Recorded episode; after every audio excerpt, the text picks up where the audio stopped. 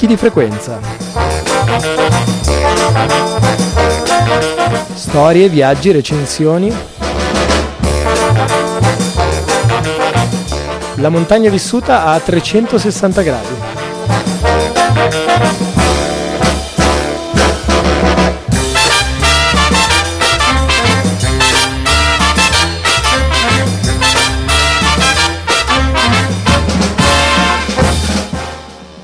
La puntata 94 di Picchi di Frequenza è una selezione accurata di news fatti di montagna dell'ultima settimana.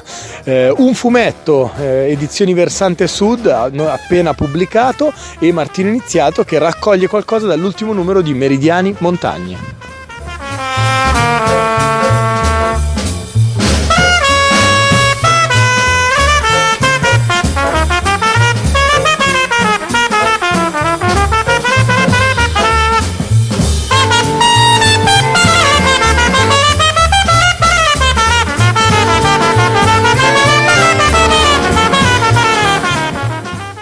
La prima delle notizie d'alta quota di questa settimana di Picchi ci accompagna su montagna.tv. Il titolo è Ricerca, le rocce dell'Etna ricordano le passate eruzioni.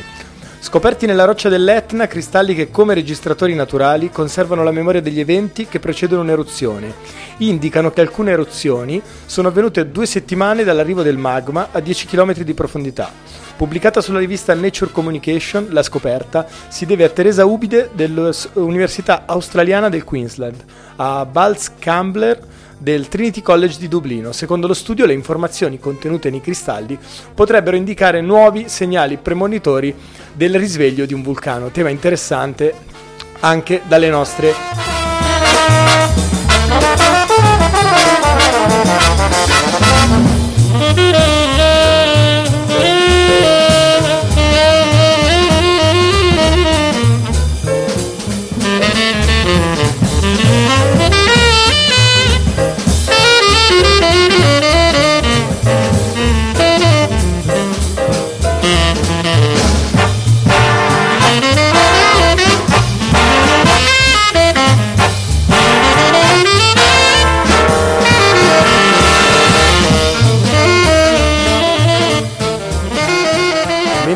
spostiamo su Mountain Blog, il titolo è Santiago to Rome per promuovere il più lungo itinerario lento d'Europa, l'unione del Cammino di Santiago e della Via Francigena.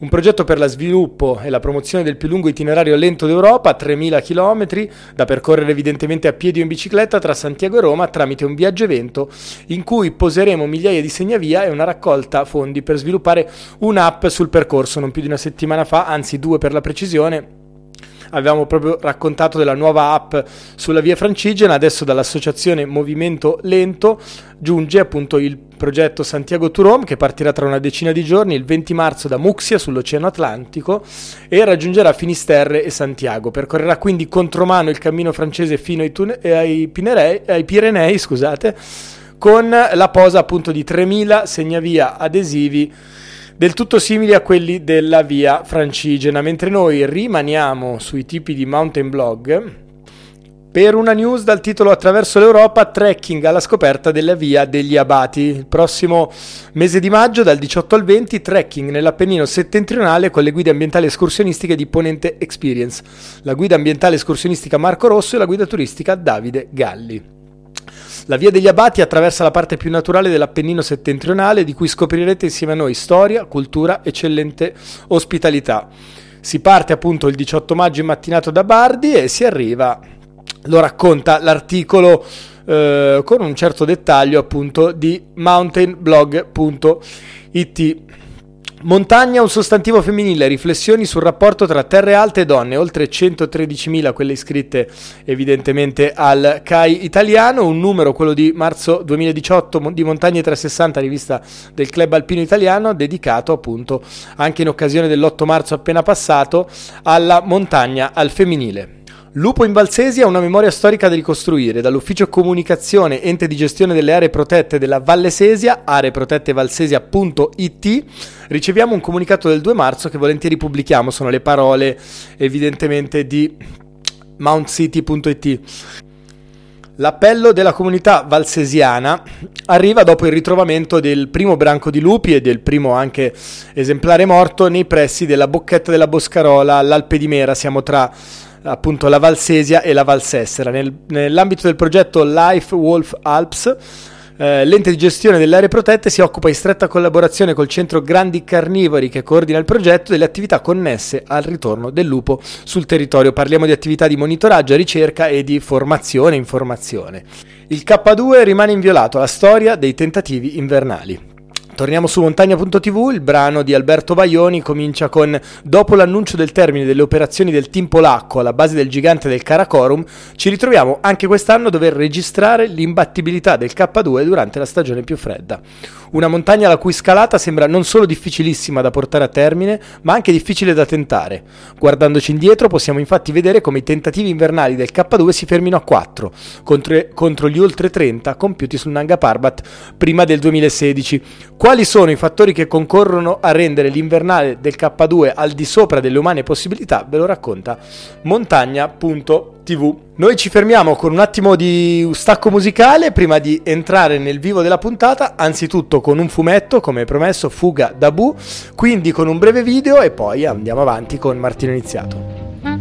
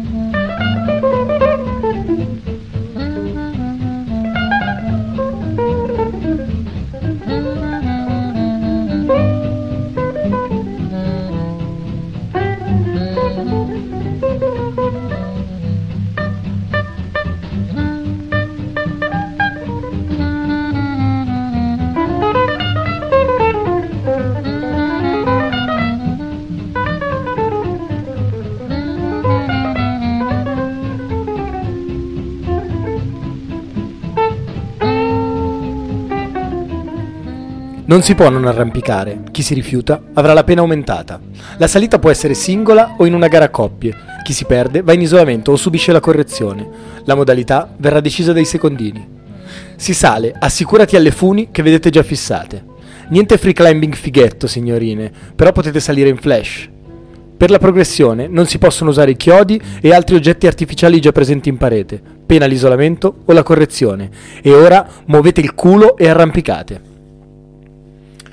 Queste sono alcune frasi tratte da un fumetto eh, appena edito da Versante Sud Comics, eh, Fuga da Bu, di Marco Preti, Marco Madoglio, Geremia Vinattieri.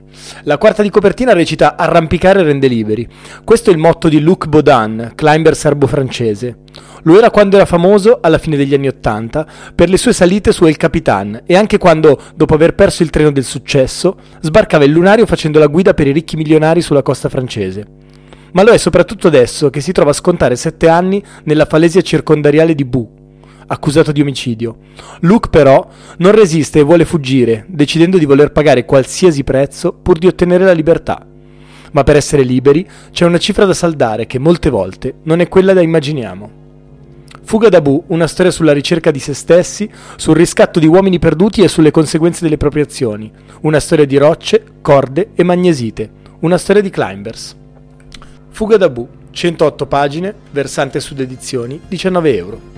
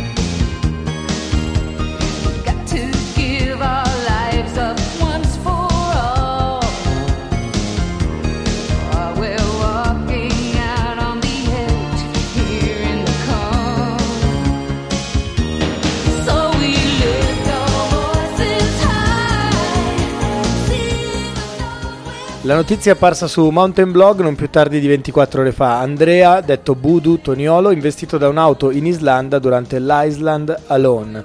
Lesione alla spalla e alla caviglia per Budu, costretto a interrompere la sua sfida Iceland Alone. Un incidente stradale che mette quindi fine al suo progetto, il Giro dell'Islanda di corsa di un giovane che ha fatto 200 km in tre giorni. Eh, sabato scorso è, purtroppo ha subito un incidente riportando diverse lesioni alla spalla e alle caviglie e lunedì ha quindi deciso di interrompere eh, l'avventura. Io non mi soffermo sulla dinamica di questo incidente lungo la Reed Road a 15 km dalla città di Vic, ma vi propongo l'audio di un video di qualche tempo fa, credo un paio d'anni ormai, forse tre, che racconta come Andrea ha cominciato a correre. Lui faceva giocava a calcio e ha deciso a un certo punto in seguito a un altro incidente, giusto per dire che al di là delle, di queste dolorose sfortune a volte eh, anche no- i nostri cambiamenti derivano da questi, da questi traumi, eh, racconta appunto la storia di come ha cominciato a correre, come è diventato uh, un atleta e come ha avviato il percorso che lo ha portato appunto fino a Reykjavik eh, proprio in queste ore. Eh, l'intervista, sempre da Mountain Blog, ad Andrea Budu Toniolo.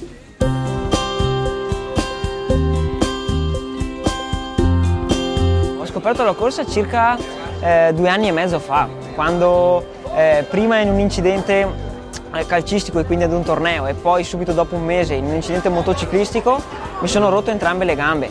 Lì sono stato costretto tra riabilitazione e quant'altro a star fermo per sei mesi a letto e da lì mi è scattata questa scintilla, ho lasciato il calcio, ho iniziato a correre, in tre mesi sono passato alle stampelle a correre la mia prima ultramaratona. L'idea era subito di fare il Giro d'Italia che poi è scemata ed è stata diciamo, sopita da, dalle gare di Ultra Trail del campionato italiano. Poi però da motociclista e da figlio di un motociclista che ha girato tutta Europa, Capo Nord è sempre rimasta eh, la meta per autonomasia diciamo, di tutti i viaggiatori europei.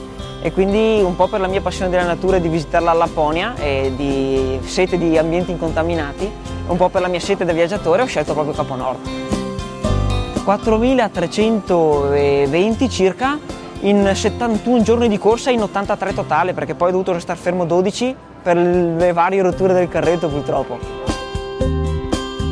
Ero completamente in autonomia e completamente autosufficiente e per far ciò avevo eh, il mio fedele carretto che trainavo eh, del peso variabile dai 35 ai 40 kg e così ho dormito sempre in tenda ehm, nei boschi, mi sono lavato nei fiumi, ho voluto vivere, proprio vivere questa avventura al diretto contatto con la natura.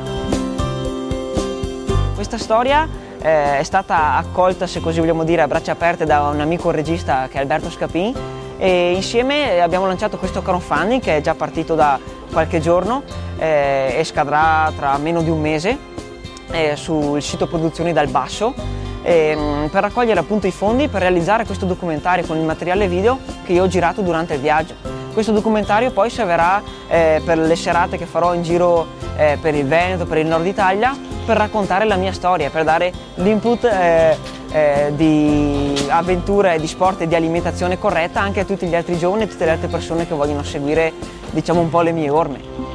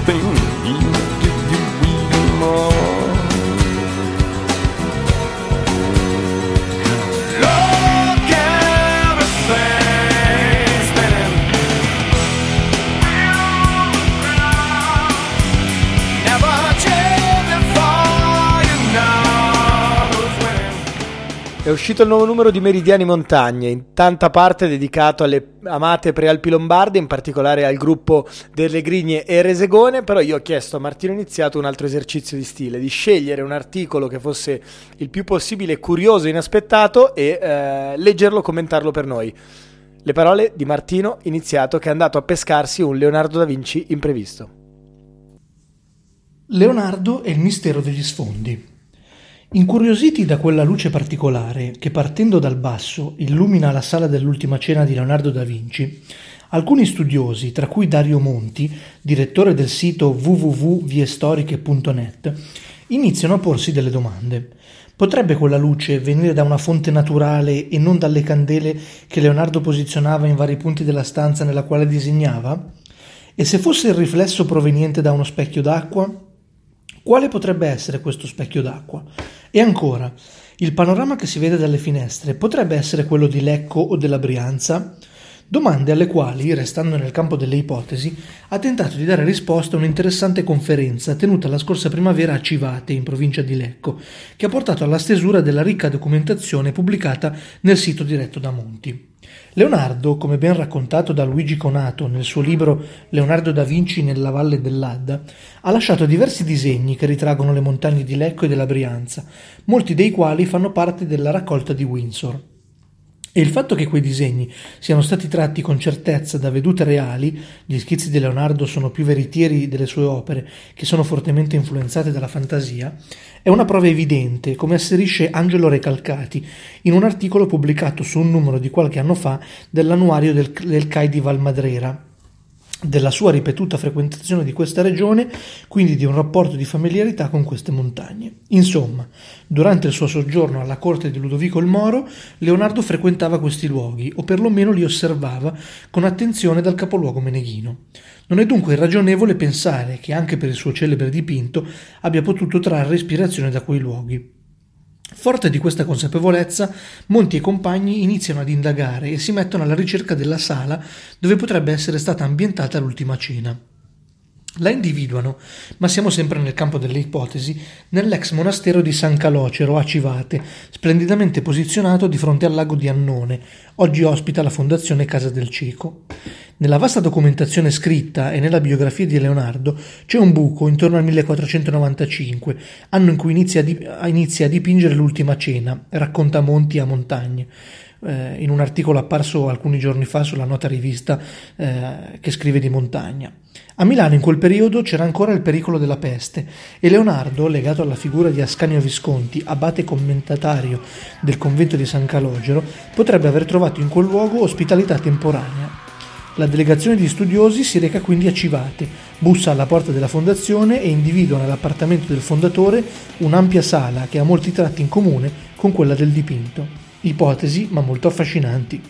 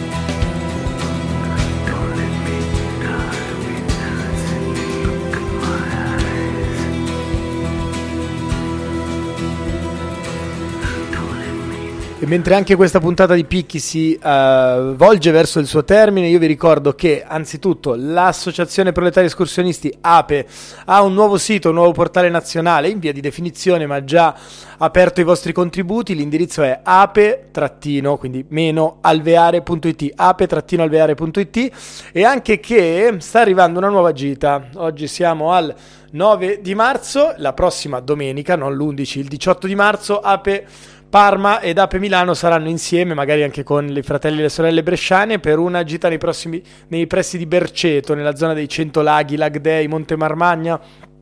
A brevissimo l'evento arriverà su Facebook e se avete voglia di essere con noi sarà un'occasione da non mancare per conoscere l'alveare e le sue evoluzioni. Mentre eh, la settimana prossima avremo occasione di sentire i torinesi perché o sabato 24 o domenica 25 gita in via di definizione in Valle di Susa, nei pressi di Monpantero, dove appunto gli incendi dell'autunno hanno colpito in maniera così dura le pendici del Rocciamelone. Non ultimo, un collegamento che avremo anche questo, spero, già la prossima settimana con un po' di novità dall'Ape di Roma. Anche questa puntata, ed era la numero 94, in compagnia di picchi di frequenza, volge al termine. Come di consueto vi ringrazio per essere stati in nostra compagnia, spero vi sia piaciuta. Vi invito soprattutto a recuperare il nostro archivio completo, disponibile gratuitamente in streaming e in download, anzitutto sul nostro piccolo sito amonte.info. Lì alla pagina picchi di frequenza trovate tutto quello che c'è da sapere con sommari, le puntate, immagini e via discorrendo, o nonché qualche speciale. Poi al social, social, Network Blue, alla pagina Picchi di Frequenza, dove oltre alle puntate segnaliamo qualche notizia che non rientra nel nostro settimanale, ma abbiamo l'occasione di condividere con la eh, comunità di Picchi di Frequenza in settimana, e al Social Network Azzurro all'account at Abuzzo3. Con questo è veramente tutto, perché noi invece andiamo a risentirci venerdì prossimo alle ore 20 in punto sulle libere frequenze di Radio Onda d'Urto.